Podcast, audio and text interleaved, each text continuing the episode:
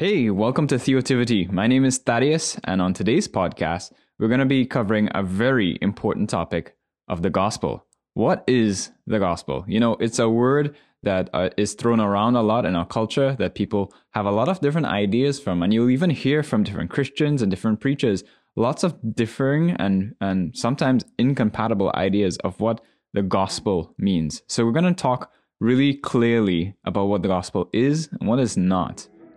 So let's jump on in. The Theotivity Podcast. Theotivity is the place where theology and creativity come together. Here you'll find audio narration of articles, episodes exploring the faith, culture, the arts and media, systematic theology, apologetics, guest interviews with Christian thinkers, creatives, pastors, theologians, and much more. At theotivity.com, you'll find articles and resources to help you grow in your faith, as well as a portfolio of creative works. Like, share, and subscribe to stay up to date on the latest content. So, what is the gospel? Well, simply put, that word gospel simply means good news. Good news. In fact, it's the greatest news in all of history, and it centers around what God has done to save people through the life, death, and resurrection of Jesus Christ. So the gospel is good news. And I want to get into a little bit about why it's good news. But, you know, since I'm a Trinidadian and um, I'm going to do it in typical Trini fashion, you know, in, in Trinidad, if you ask somebody for directions, um, they'll tell you a hundred different ways of how not to get where you're going. Uh, for example, they might say, "Hey, how do I get to uh, this this store down, the, you know, in this area?" And they'll say, "Oh, you know, um, if you take this road and you you turn right at that coconut tree, and then you'll see um, neighbor John who has his goat tied up, and then you take another left, and then you know you see this bright yellow building. Well, not there. If you're there, you're lost. Don't go there. Instead, if you go down the road even more, like two kilometers down, and then you see like this, you know, neighbor Charlie's cow tied up there, and then like, you know, a, a bright pink building, no, you're still lost. So don't go there. And so we almost give directions by process of elimination. Uh, so like a good Trini, I'm going to tell you first what the gospel is not. So what is it not? You know there's there's many voices in culture that uh, say that the gospel is this and that. However not every opinion on the gospel is biblically correct. So before we jump into what it is we need to clarify what it's not. So the, firstly the gospel is not about personal health wealth and happiness right? It's not about personal health wealth and happiness. There's a common heresy or, or, or false teaching today called the prosperity gospel and that could be very confusing for non Christians. You know, they hear the word gospel and hear prosperity. Oh, well, the gospel must be about prosperity. And many famous popular televangelists promote this gospel. If you watch TBN, for example, one of the most uh, popular quote unquote Christian channels, although a lot of the material on there is not even close to Christian. Uh, in this prosperity gospel, it promises physical health and healing, material prosperity, and positive emotional well being in this life if we only tip our hats to Jesus and usually give some money to, you know, donate to the ministry, of course, right? Um, this is not the gospel. The Bible actually never promises us a carefree life of material success in this age. All of Jesus' apostles suffered and died. Even Jesus himself tells us to expect suffering and persecution in this life. He says in John 16 33, have said these things to you, that in me you may have peace. In the world you will have tribulation, but take heart, I've overcome the world. See, oftentimes God uses suffering and trials in the Christian's life to produce a character that will last. You could see Romans 5, 3 to, to 5 for that, or James 1, 2 to 4. And the way of the Christian walk is the way of the cross. See, for example, Matthew 10, 38 and Luke 9, 23 which often can be the way of suffering in this life. We can sometimes believe a version of the prosperity gospel in subtler ways. You know, maybe you don't actually listen to Joel Osteen and um, Joyce Meyer or T.D. Jakes or a lot of these TBN preachers who promote this prosperity gospel. But when we come to Jesus for the purpose of self actualization or therapy or realizing our personal goals or our benefits of this life, you know, rather than coming to Jesus for himself, we are subtly believing a prosperity gospel. People sometimes come in hopes that God will fix their marriage or provide a, a, a spouse or find a loving community. Come on, churches are, are should be anyways, a great loving community a great place to find a spouse. These things are not necessarily bad. But if these are the ultimate and primary reason that we come to Jesus, we've bought into a prosperity gospel. You see, the gospel doesn't pr- promise us to give us these things, it promises to give us Jesus. And that's much better news. So, second thing, what the gospel is not. The gospel is not about, and this is really important, the gospel is not about trying harder to do better. The second common error about the gospel is thinking that it's a list of do's and don'ts, a moral checklist of what we must do to earn salvation or to please God. You see, this view is commonly called moralism, and it's the most popular form of religion today.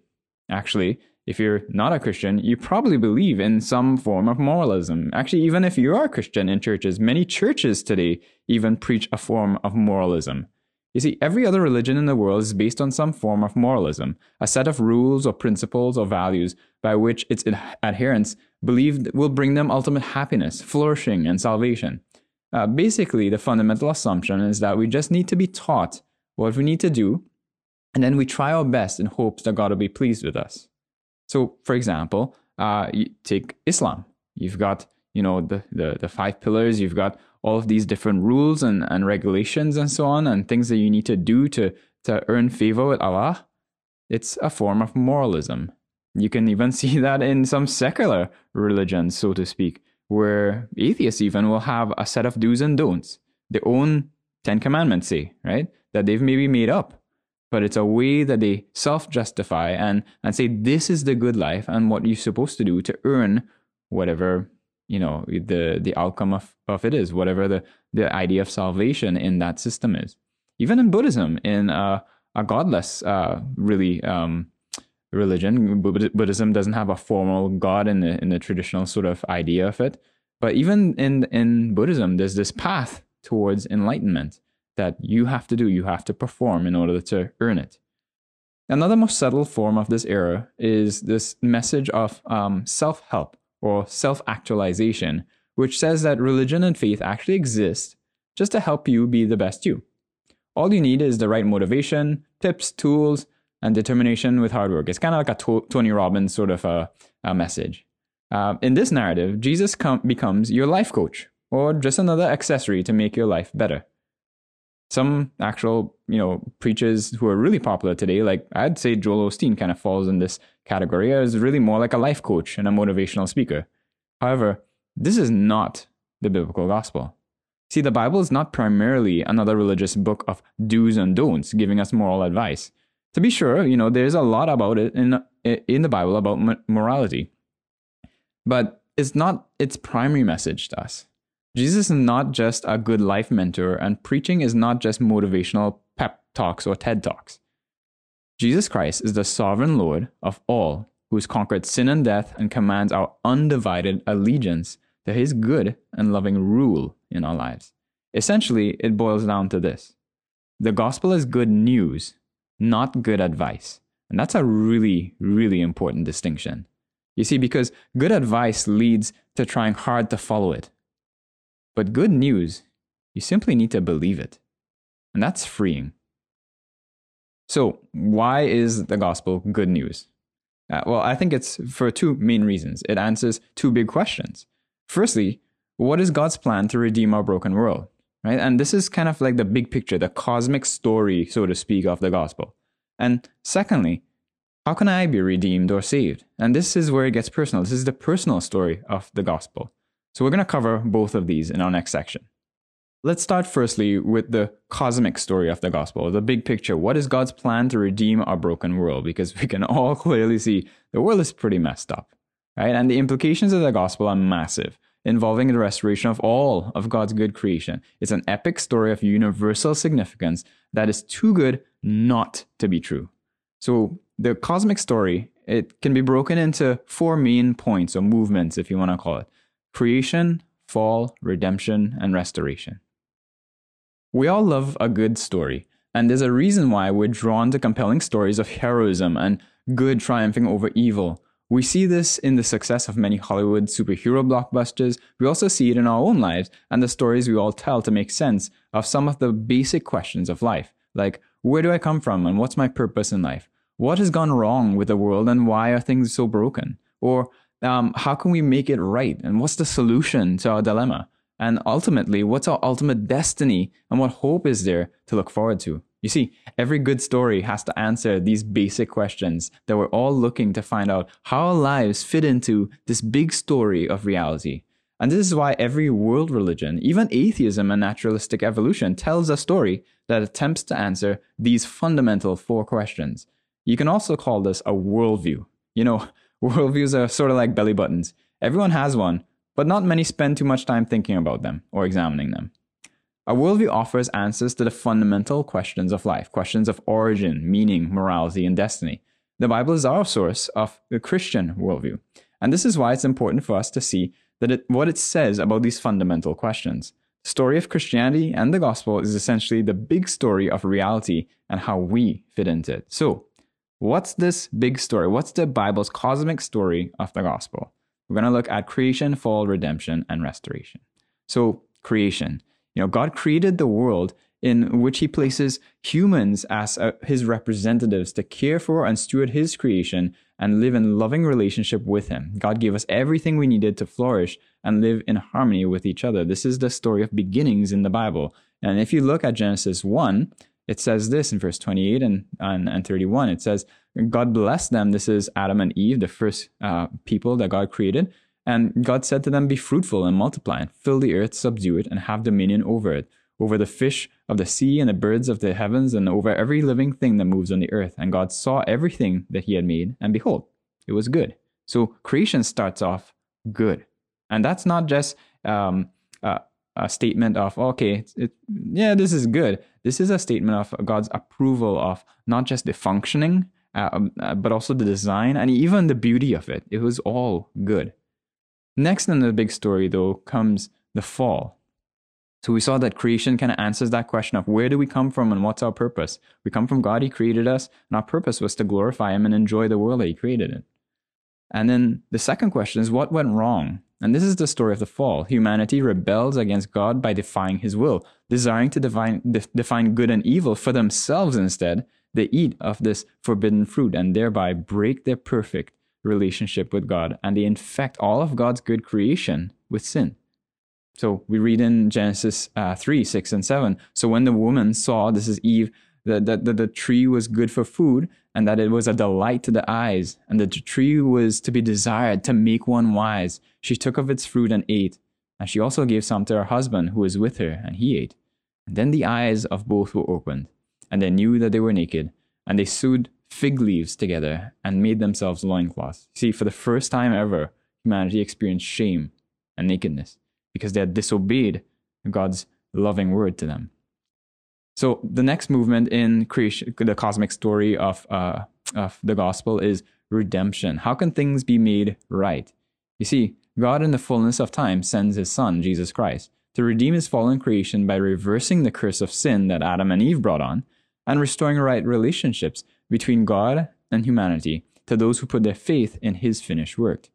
And we see this in Ephesians 1, verses 7 to 10. It says, In him, that is in Jesus Christ, we have redemption through his blood and the forgiveness of trespasses according to the riches of his grace, which he lavished upon us in all wisdom and insight, making known to us the mystery of his will according to his purpose, which he set forth in Christ as a plan for the fullness of time to unite all things to himself, things on heaven and things on earth.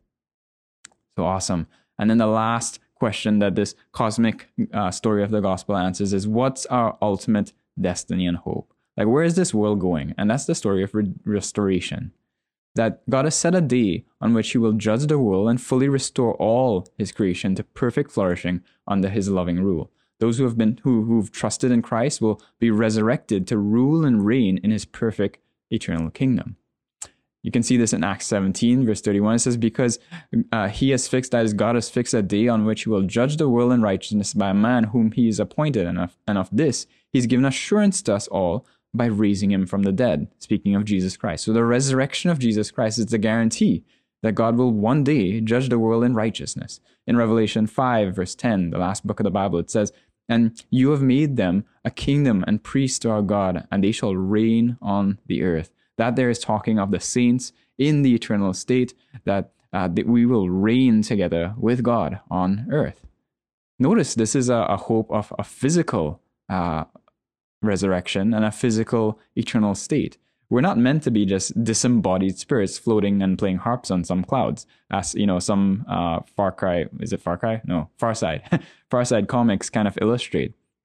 You know, Nobel Prize winning author C.S. Lewis, he, he wrote in his book, The Weight of Glory once, I believe in Christianity as I believe that the sun has risen, not only because I see it, but by, because by it, I see everything else. You see, our worldview is the light by which we see and make sense of the world that we live in. It's like a pair of lenses through which you look at the world around you and make sense of it. And how you answer these four questions, uh, the four questions of where do we come from, what's our purpose, origins, what went wrong with our world, that's um, fall, right? How, how, how can things be made right? That's what's our hope of redemption. And then what's our ultimate destiny and hope? That's our hope of restoration. And that's how Christianity answers these. But how you answer these four questions will determine how you understand and live your life. Because that's the bigger picture, the big story that you're going to fit all of your life into. Your worldview then is like the thing by which you see everything else, like what Lewis said. The gospel's co- cosmic story provides us with a coherent and compelling worldview. It gives, gives us the big picture of things, the big story in which we can make sense of the world and find hope. It tells us that history is not meaningless, but rather God has an intended purpose for all things which come to pass. It also tells us that life and human history are not endlessly repeating cycles like some Eastern religions claim, but rather that it's moving towards an amazing climax, a glorious end and goal that gives us an ultimate hope for this world. See, this cosmic story of the gospel is great news since it means that God has a plan for all of history and creation. That's great news. But how do you and I fit into this big story? Well, that's where the personal story of the gospel, of where it hits home, comes into play. How can I be redeemed or saved? You see, the gospel isn't just a big story out there, but it has massive implications for us individually as well. The gospel offers to us meaning that suffering can't take away, a satisfaction that's not based on circumstances, a freedom which doesn't destroy true love and community, an identity that doesn't crush you, a basis of hope for justice that doesn't turn you into an oppressor, and relief from shame and guilt that isn't just a diversion, and hope that gives you confidence to face anything, even death itself. Sounds good, right? So let's get into the personal story of the gospel and how does it apply to you and me? And this again can be broken up into four main movements of God, sin, Christ, response. God, sin, Christ, response. But before we continue, you must know that as in every great story, the bad news has to come before the good. So make sure you stay tuned until the end. And let's take a look at each one of these points. God. Who made us and what were we created for? You know, everyone believes in God. Every culture, even in the most remote places, has some belief about God. There are myriads of religions and cults, each with their own belief about who God is. It seems like the need to relate to the divine is built into the heart of people everywhere, this is because God has created us all with what John Calvin calls the sensus divinitatis, that is, a sense of the divine. E- eternity is written on our hearts, Ecclesiastes 3:11 says. The reason for this is because whether we acknowledge it or not, we all have to live in God's world, and His creation itself testifies to the Creator. Psalm 19 and Romans 1 uh, say this. So Psalm 19 says, "The heavens declare the glory of God, and the skies above proclaim His handiwork." Day to day pours out speech, and night to night reveals knowledge. Romans 1 says, For his invisible attributes, namely his eternal power and divine nature, have been clearly perceived ever since the creation of the world in the things that have been made, so that they are without excuse. And Romans 1:18 says that the wrath of God was revealed uh, uh, from heaven against all ungodliness of men who, by their unrighteousness, suppress the truth. You see, everything that we see in nature and our own perceptions of logic, reality, beauty, and transcendence actually testify to us that there is a God and that He exists. Even the atheist perceives these things and must try to find alternative rational explanations for them. This is what the Bible calls suppressing the truth in unrighteousness in Romans 1:18. You see, without the Christian worldview, we can't even make sense of these things that we perceive like logic and reality or, or, or beauty and transcendence Where do those come from if there is no God? You see, this suppression of truth and unrighteousness can often be subconscious, as we are skilled at self deception if there's sufficient emotional motivation. Many other religions and beliefs replace the knowledge of the true God with a distorted image of a false God, often made in their own image. However, when God helps us to see the beauty of the Bible's true story of reality, we no longer fear or hate the truth, but rather embrace it. Christian apologist Greg Bahnsen once said, It's not the end or outcome of knowledge to fear the Lord, it's the beginning of knowledge to reverence Him. Proverbs 1 7 and 9 10 attest to that. So, since it's the beginning of wisdom to know and fear the Lord, we have to ask, Who is God? And what does the Bible say about the true God? Who is God? The God of the Bible is the only God and creator of the universe. The triune God of the Bible is one infinite being, eternally existing in three persons of Father, Son, and Spirit, who have eternally been in perfect relationship, love, and harmony. God is perfect, good, wise, sovereign, and much more. And we are created to trust and serve the, this Lord and this God totally. Isaiah 40 28 says, Do you not know? Have you not heard? The Lord is the everlasting God, the creator of the ends of the earth. He will not grow tired or weary, and his understanding no one can fathom. Deuteronomy 32 39 says, See now that I, I am he, this is the Lord speaking, and there is no God beside me. It is I who put to death and give life. I've wounded, and it is I who heal. And there is no one who can deliver from my hand. Revelation 4:11 says this, "Worthy are you, our Lord and God, to receive glory and honor and power, for you created all things, and by your will they existed and were created." See, God is holy. The Bible says many things about God, but one of the primary ways the Bible describes God to us is that he's holy. What does holy mean? Holy simply means set apart. That God is totally set apart from everything and everyone else in all of creation. He's unique. He's different to us and everything else that is created. He's transcendent and infinite beyond our, uh, our limitations and full comprehension. Exodus 15:11 says, "Who is like you, O Lord, among the gods? Who is like you, majestic in holiness, awesome in glorious deeds, doing wonders?" Leviticus 19:2 says, "Speak to all the congregation of the people of Israel and say to them, you shall be holy, for I, the Lord your God, am holy. Many people who reject God actually have a false perception of who God really is, and so what they reject is not actually the true God, but rather a God of their own imaginations. The God of the Bible is unlike any other conception of God that people have invented. No other religion has dreamt up of a God that is totally sovereign, just, merciful, loving, and good in the same way that the Bible describes. But well, what else does the Bible say about God? Well, it says that God is the judge. Because God is totally wise, all powerful, all knowing, righteous, and perfect, He's the only rightful judge of the universe. And God's law shows us His goodness and holiness. God's law shows us His holiness because the law is actually based on the character of God Himself.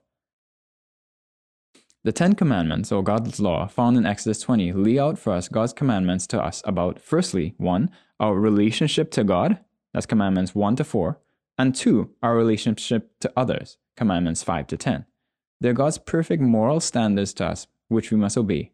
And we're going to cover a little brief summary of the Ten Commandments here.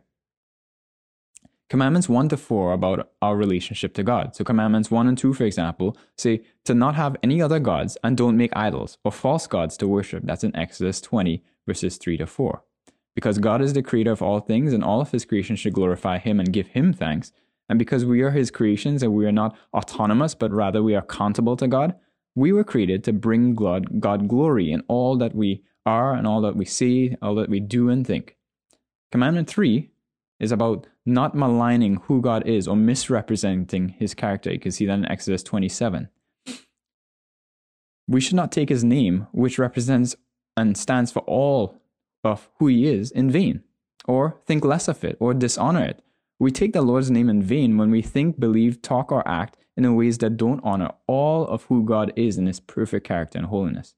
Commandment 4 is about setting apart a day to rest and remember and thank the Lord. It's about Sabbath, and that's in Exodus 20, verse 8. The purpose of God's gift of Sabbath, or this day of rest, was for people to rest from their work in order to remind them of God's gracious provision and worship Him. Sabbath rest, sorry, Sabbath rest was to show us that we are dependent on God for all things and life itself. Sabbath rest reminds us that we cannot give ourselves all that we need to flourish, and we must stop to worship and thank God as the only one who can. Now, notice a lot of times people look at the commandments as dreary rules, you know, a kind of killjoy thing. But commandment four is actually for our good. It's, hey, take a rest. Remember that I am the Lord who supplies you. Commandments uh, 5 to 10 are about our relationship to others. So the first four were about our relationship to God. These ones are our relationship to one another. Commandment 5 says to honor your father and mother. Uh, it's the second table of the law shows us that God's moral perfections must also be expressed with regards to our relationship with others. It starts off with honoring the people closest to us and in positions of authority over us, our parents, just as God is our Father and sovereign authority. Commandment 6, don't murder, uh, Exodus 20, verse 13, because God is the only author of life, mustn't take life or hate other people made in his image. Commandment 7 is don't commit adultery, uh, verse 14.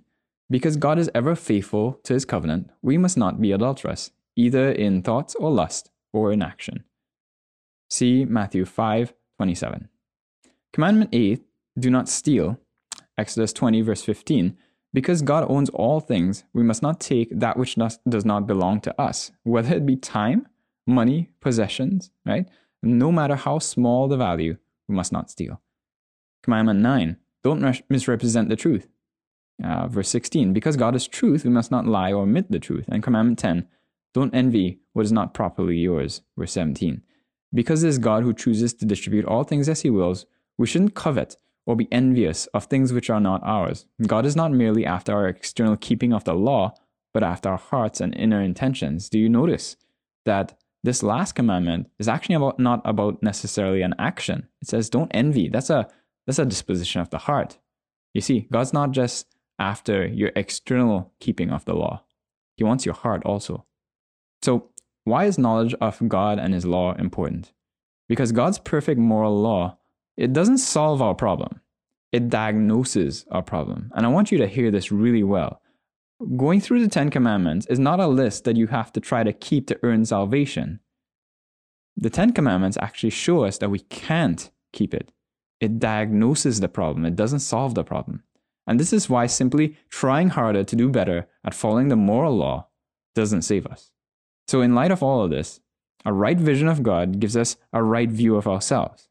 It allows us to see that we're sinners who have broken our holy God's perfect law. How'd you do? As I was going through the Ten Commandments, how many have you broken in your lifetime? Or even just today? you know, the first command and the greatest command, Jesus says, is to love the Lord your God with all your heart, soul, mind, and strength. Well, that's a command that I break every day because I don't think there goes a day where I perfectly love the Lord with all of my being at all times, at every minute and every second of the day. And if that's the greatest commandment, then breaking it must be the greatest sin. But what exactly is sin and why, it's, why is it such a big deal, anyways? Let's take a look at the second point sin. Sin.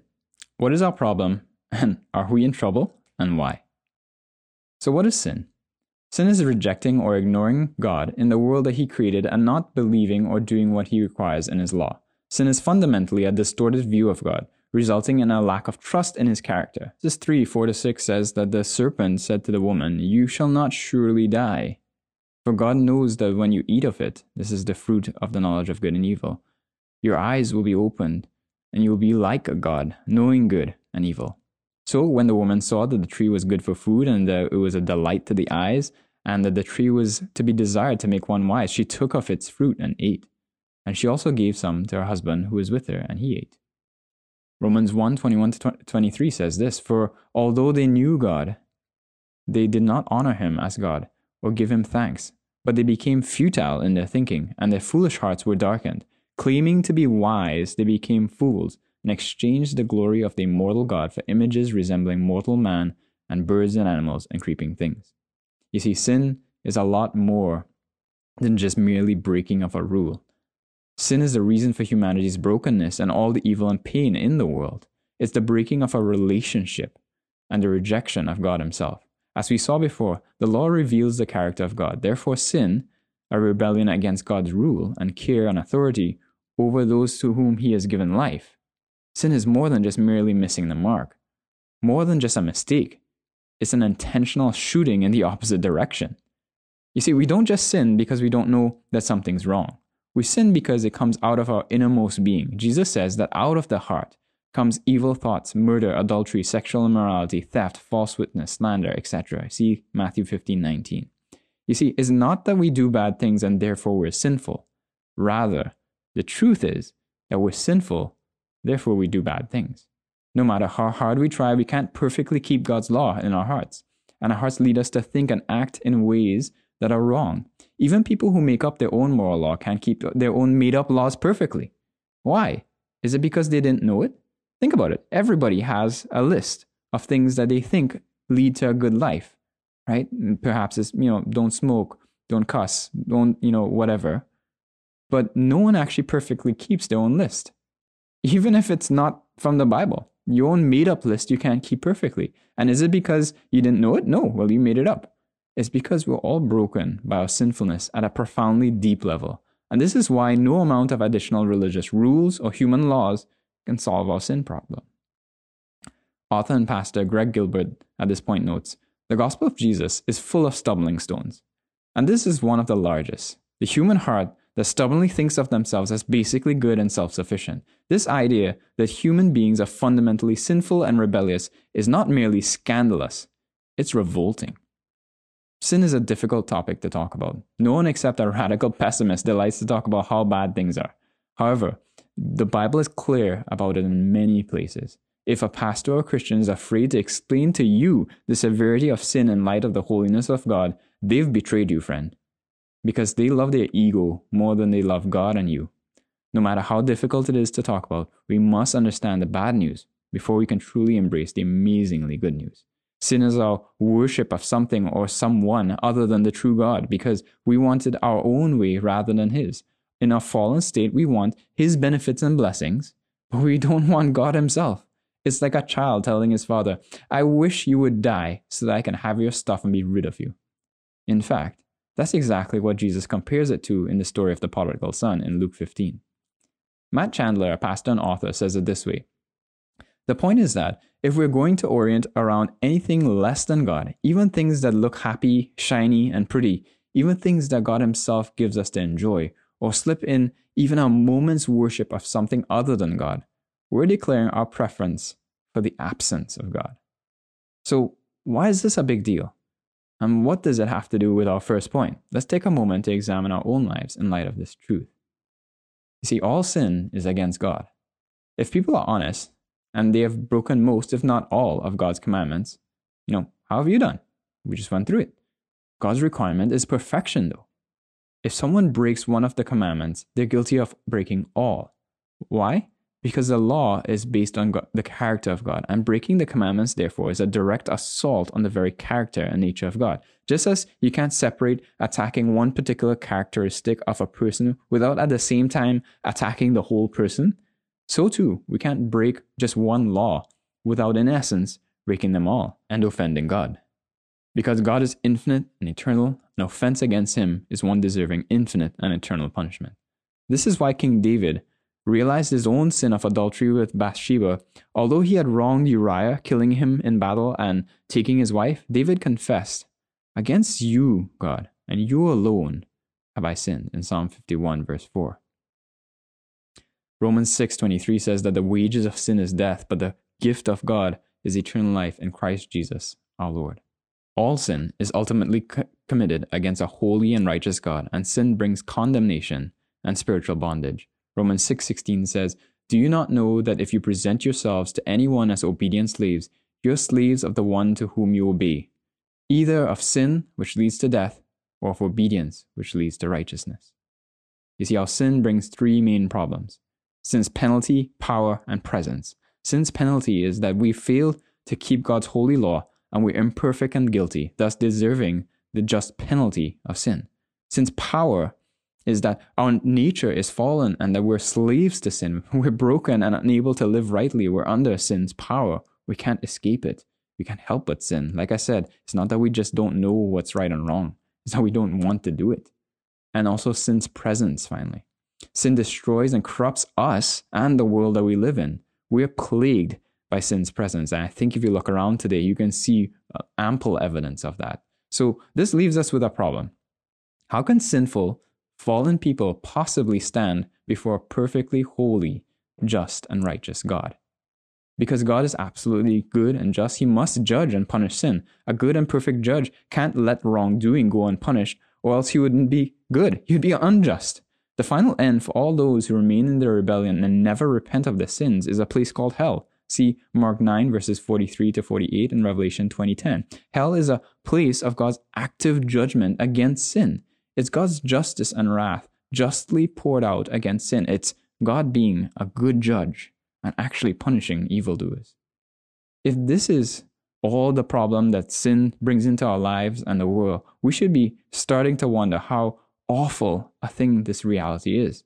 You know, Thomas Watson once said, Till sin be bitter, Christ will never be sweet.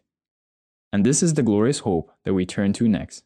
So keep on listening, because we're going to find out who can set us right. Christ. If you've been listening this long, don't stop because this is the best part of the gospel message. What is the solution to our problem? And what has God done to save us? But God the two sweetest words in the Bible.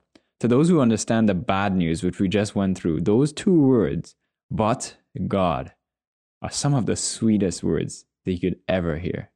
Ephesians 2 1 to 9 says this, And you were dead in trespasses and sins in which you once walked, following the course of this world, following the prince of the power of the air, the spirit that is now at work in the sons of disobedience, amongst whom we all once lived in the passions of our flesh, carrying out the desires of the body and mind and were by nature children of wrath like the rest of mankind. But God, being rich in mercy, because of the great love with which He loved us, even when we were dead in our trespasses, He made us alive together with Christ. By grace you have been saved, and raised us up with Him, and seated us with Him in the heavenly places in Christ Jesus, so that in the coming ages He might show the immeasurable riches of His grace and kindness towards us in Jesus Christ. For by grace you have been saved, through faith. And this is not your own doing, it is the gift of God, not a result of works, so that no one boast. Romans 5, verses 6 to 10 uh, say this For while we were yet still weak, at the right time, Christ died for the ungodly. For one will scarcely die for a righteous person, but perhaps for a good person, one would even dare to die. But God, He shows His love for us, in that while we were yet still sinners, Christ died for us. Since therefore we've been now justified by His blood, much more shall we be saved by Him from the wrath of God. For if, while we were enemies, we were reconciled to God by the death of His Son, much more, now that we were reconciled, shall we be saved by His life. More than that, we also rejoice in God through our Lord Jesus Christ, through whom we now have reconciliation. This is why those two words, but God, are the sweetest words we can ever hear. They are where the story turns, and we are surprised by the amazing and lavish grace shown to us when we should have been expecting to hear about God's justice and judgment. You see, we were lost in our sins, weak and without hope, even as enemies of God. But God did not leave us there. Instead, God showed us mercy. He showed His love, His grace, by sending His Son, Jesus Christ, in the flesh to live and die and be raised again for the sake of those who would believe on Him for salvation. John 3 16 and 17 says that, For God so loved the world that He gave His only Son, that whoever believes in Him should not perish but have eternal life. For God did not send His Son into the world to condemn it, but in order that the world might be saved through Him. First John uh, 4 9 says that in this the love of God was made manifest amongst us. That is, God showed his love this way that God sent his only Son into the world so that we might live through him. Let's unpack this a little more. Jesus Christ solves the three problems our sin created. Remember those three problems sin's penalty, sin's power, and sin's, presence. So let's take a, take a look at how he solves these problems. Sin's penalty. In the place of sinners, Jesus Christ obeyed the law perfectly and also satisfied the penalty due to us for breaking the law. Out of his great love towards sinners, God sent Jesus Christ to live a perfect life and die to save sinners. Jesus' death on the cross is for us. His suffering and dying is in the place of rebels like us. He's our substitute. When we see the cross, we realize it should have been us on that cross. We should have borne the full wrath of God against our sin poured out on the cross. It was our sins that Jesus Christ bore on the cross in our place. We should have been forsaken by God, but instead, Christ was forsaken. On the cross, all our sin, all the sins of those who would believe the gospel was placed on Christ Jesus. He never sinned, so he didn't have any to pay for his own sins. But he was treated like he sinned because he suffered in the place of sinners like us. Jesus pays our debt. And his perfect life is also for us.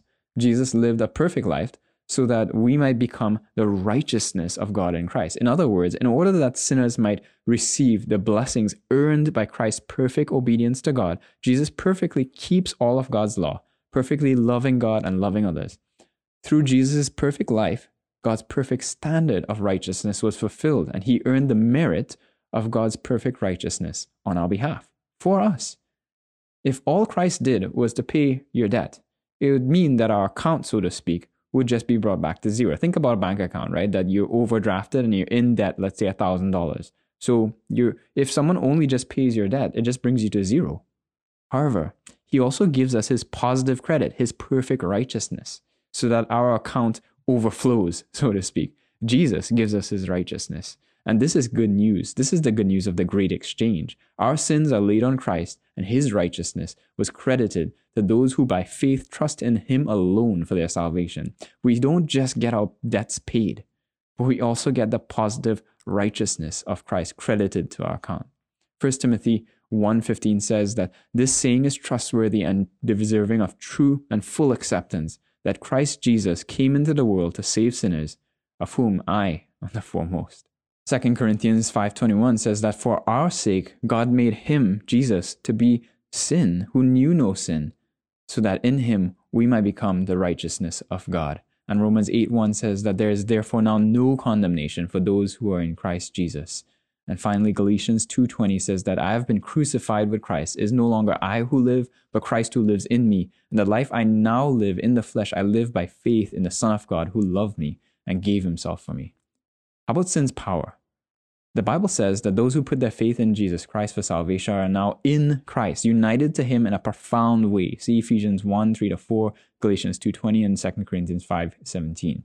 They're united in his death to sin and also united with him in his resurrection to new life. Romans 6 4, for example, says that we were buried therefore with him by baptism into death, in order that, just as Christ was raised from the dead by the glory of the Father, we too might walk in newness of life. And verse 6 continues that we know that our old self was crucified with him in order that the body of sin might be brought to nothing, so that we would no longer be enslaved to sin.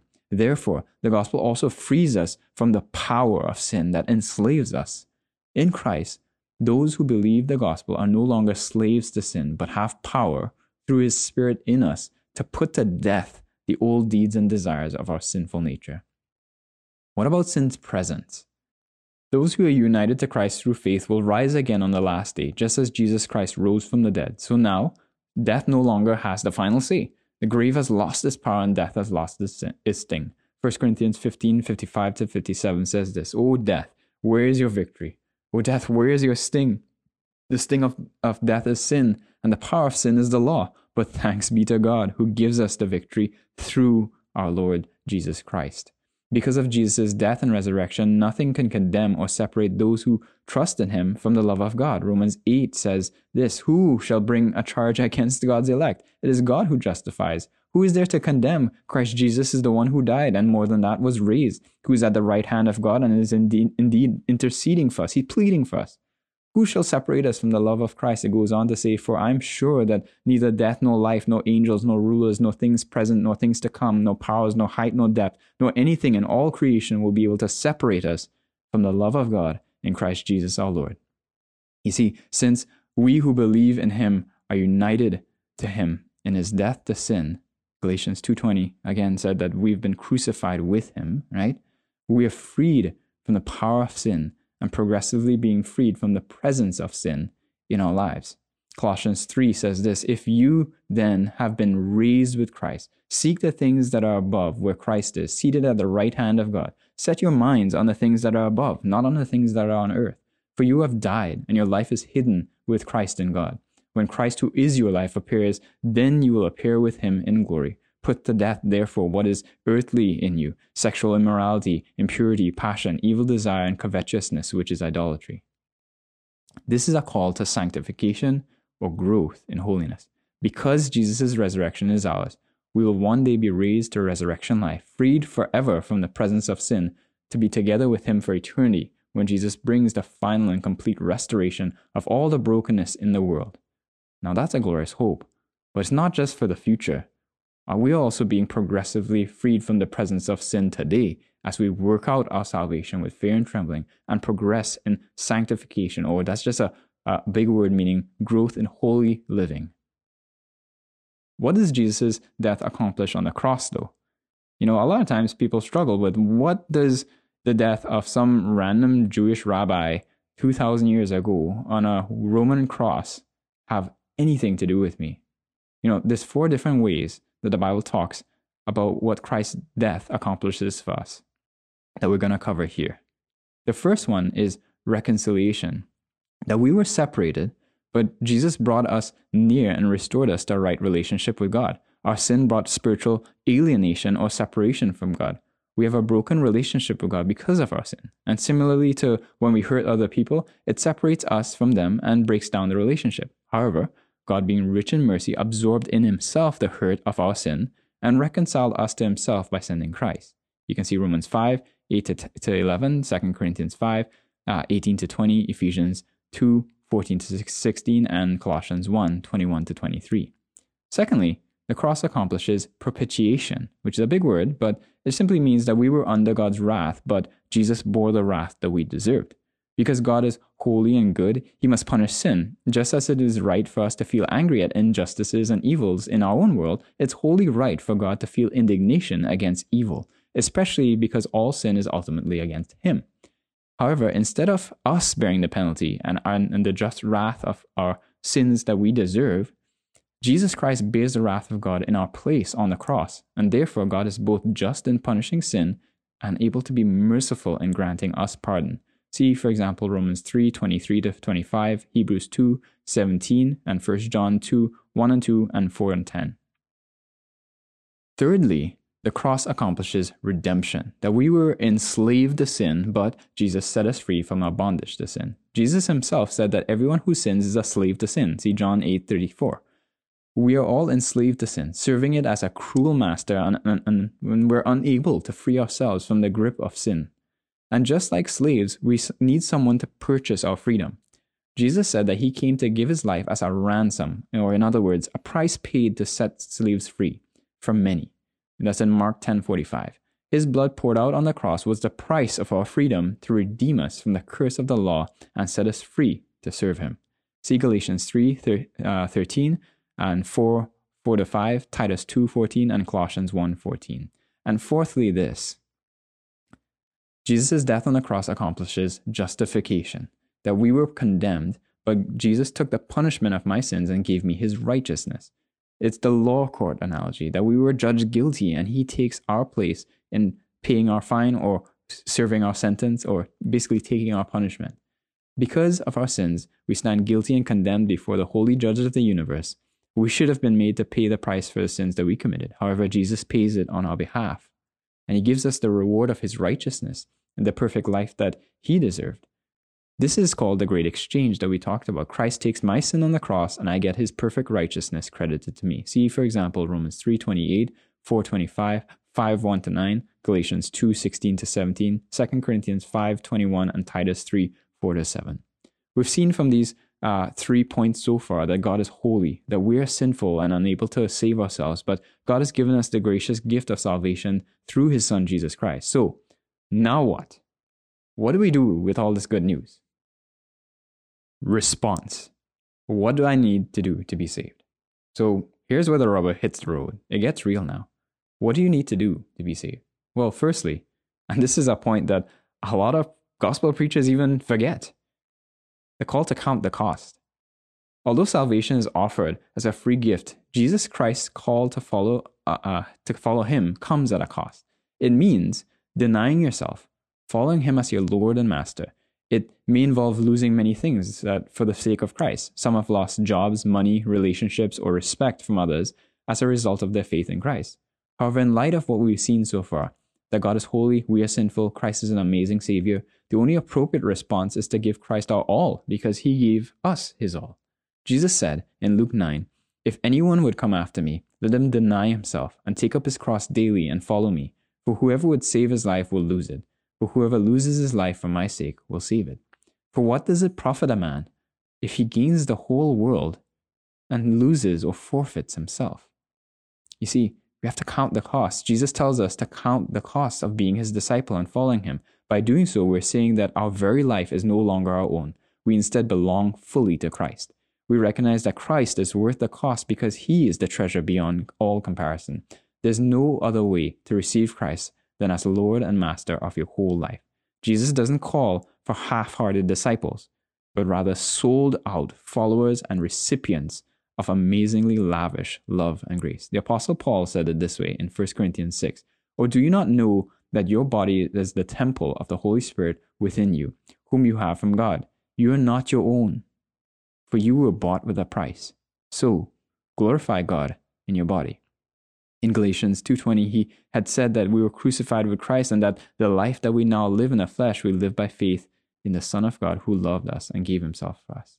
Disciples of Jesus Christ are all in or they're not in at all.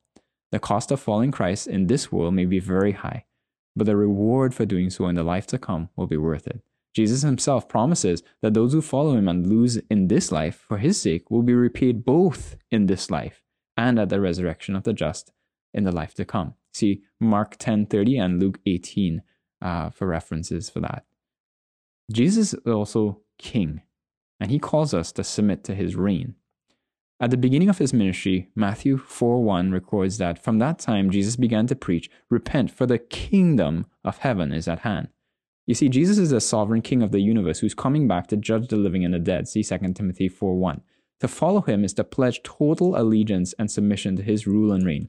It is to spend your whole life in service to his kingdom and his goals. It is to declare to others that they must also joyfully submit to his loving and good rule as king. It means that in all things must be subjected to Christ, Philippians uh, 3.21, including the nations, cultures, education, law, politics, government, entertainment, arts, business, family, church, and all the other spheres of society.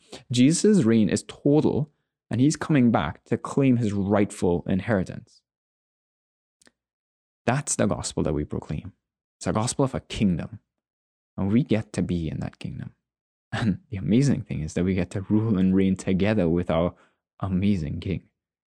You see, following Christ may cost you everything in this life, but you'll gain Christ, and therefore you'll gain everything in the end. 2 Corinthians 4 says that for this light and momentary su- uh, suffering or affliction is pre- preparing for us an eternal weight of glory beyond all comparison, as we look not to the things that are seen, but the things that are not seen. For the things that are seen are transient, but the things that are not seen are eternal. And Philippians 3 says that whatever gain I had, I counted loss for the sake of Christ. Indeed, I count everything as loss because of the surpassing worth of knowing Christ, Jesus my Lord for his sake I have suffered the loss of all things and count them as rubbish in order that I may gain Christ. Perhaps at this point you're saying to yourself, okay, so I get that following Christ might cost me everything in this world. But because of all that he's done for me, I see that he's the treasure that's worth giving up everything to have. What's next? What do I do? Well, repent and believe. The Bible sums up what our response to the gospel should be in two words repentance and faith in the Lord Jesus Christ. The time is fulfilled. The kingdom of God is at hand. Repent and believe the gospel, Jesus says in Mark 1:15. What is repentance? Repentance is turning from sin. It's a turning away. Repentance at its most basic level means to change your mind, but repentance involves not just a change of mind, but a change of heart, and as a result, the direction of our entire lives. First, repentance involves seeing the penalty and tyranny of sin and turning away from looking to other things and other false gods to save us and give us life and ultimate satisfaction. Second, repentance involves acknowledging that we cannot lift a finger to solve the problem our sin created. We're not the solution to our problem, we are the source of it. Penalty, power, and presence. We can't solve those problems. Thereby, it causes us to stop trusting in our own good works to save us. You see, we turn away from going our own sinful way and we now go Jesus' way, right? But we also turn away from trusting in our good works. So repentance is not just turning away from sin, but it's also a turning away from trusting in your own good works to merit salvation. Secondly, faith. So if repentance is turning away from sin, faith is turning to God. In the same way, faith is not some you know vague feeling that we have. It's it's putting our trust in what Jesus has done on the cross to save us from the judgment of God. Before, you may have thought that your own morality could have made you right with God. You know, perhaps if you had helped enough gran- grannies cross, cross the street, God would be pleased pleased with you, or that God would overlook your sin. You know, that He would just kind of turn a blind eye. But now you see the truth of the gospel. And now you see that the death of Christ is your only hope of forgiveness. You know that the resurrection of Christ is the only hope for your life beyond the grave. And so you place all of your trust, you put all of your eggs in that basket, in his promise that he will not turn away anyone who comes to him. John 6 37. He says, All that the Father gives me will come to me, and whoever comes to me, whoever, I will never cast out. Faith is biblically defined as reliance or trust which is grounded on the rock solid truths of God's promises to us is being fully convinced that God is able and willing to do what he promised. Romans 4 says this no unbelief made him waver, talking about Abraham, concerning the promises of God, but he grew strong in his faith, and he gave glory to God, fully convinced that God was able to do what he had promised. See, it's okay, it's good, it's right for us to trust, to put our faith in God's promise, because he follows through. Faith is turning to God. This is the primary difference between Christianity and every other world religion. Every other religion puts their faith or trust in what they can do to reach God, to earn salvation. Christianity, though, puts its trust in what God has done to reach us and give us salvation. Every other religion says, do, do this, do that, do this, do that. Christianity, though, says, done. Other religions say, do this and live. Christianity, God says, I've done this so that you can live. That's the big difference. So, what's your next steps? Perhaps you've heard this and you've put your faith in Jesus Christ for salvation. You realize, I can't save myself. I can't do enough good works. I need to fall totally and wholly on Jesus Christ. Well, if you've done that, you've got to come and tell someone. If you need to tell me, you can uh, email me through the website I'd love to hear if this podcast, if this audio, or if the, the articles on the website have helped you to put your faith in Jesus Christ. Uh, secondly, go, go talk to a Christian friend or find a local church to talk to some Christians. Because for what's next, you need to be in the fellowship and community and encouragement of a group of believers and pastors and leaders to help you grow in your faith. So, what we're called to next as we put our faith in Christ is to rise and be baptized. Jesus commands that those who repent of their sins and put their trust in Him are to be baptized as an outward symbol and witness of their faith in Him. See Mark 16 16 and Acts 2 38. Baptism is not something advanced for later on in life, but rather something basic to obey now because of its blessings to those in Christ. You see, baptism is a sign of the reality that we're not only saved individually, but also into a corporate body, the church. See 1 Corinthians 12 12 to 13 is an outward sign of the obedience and reality of the gospel. Going under the water to represent being united in Christ's death to sin, and coming back up out of it represents our union with Him in His resurrection to new life. It confirms to us the reality of what has happened spiritually. You see, God knows that we're not just spiritual beings floating in cl- clouds, we have physical bodies. So it matters that we physically also experience these signs and symbols of salvation. So don't put it off find a biblical church to get connected with and get baptized. And secondly, growing in, in faith in, in a community. Your Christian journey can be filled with many difficulties and struggles. Jesus said that the gate is narrow and the way is hard that leads to life. See Matthew 7 13 to 14. But we can't walk it alone. When you were saved, you were adopted into God's family, into His church. You became a son or a daughter of the Most High God. And as a result, the Christian life is meant to be lived in community with your brothers and sisters, helping to encourage each other, to love one another, to keep one another accountable, and to minister to one another. This is why it's important for you to find a good local church where you can grow and be encouraged in your walk of faith. So find a church. Look for a church specifically that preaches through the Bible, that opens it up, reads it, and clearly explains what it means, and that you can follow along with and see for yourself that this, this pastor or whoever it is not just trying to pull a sheet over my eyes, but is actually delivering to me what the word clearly says and how it applies to my life. So find a church in your area that preaches God's word unapologetically, clearly, boldly, and a community that can surround you to help you grow and be discipled and mentored and just plug in. Get your hands dirty, start serving, start plugging into a small group and a community to, to know other Christians and be encouraged by them and observe their way of life, especially if they're mature Christians, that you can now learn from them. I hope that this podcast episode has been helpful to you. If you've come to faith through this podcast, please send me an email and let me know. Or if you've used this to share the gospel with one of your friends or family members or coworkers or whoever, any loved one, um, please also let me know. I love hearing these stories. It's so encouraging to hear how the gospel is going out. For more uh, articles and resources and so on to help you grow in your faith, check out theotivity.com. And until next episode, soli Deo Gloria. To God alone be the glory. Thanks for listening to the Theotivity podcast.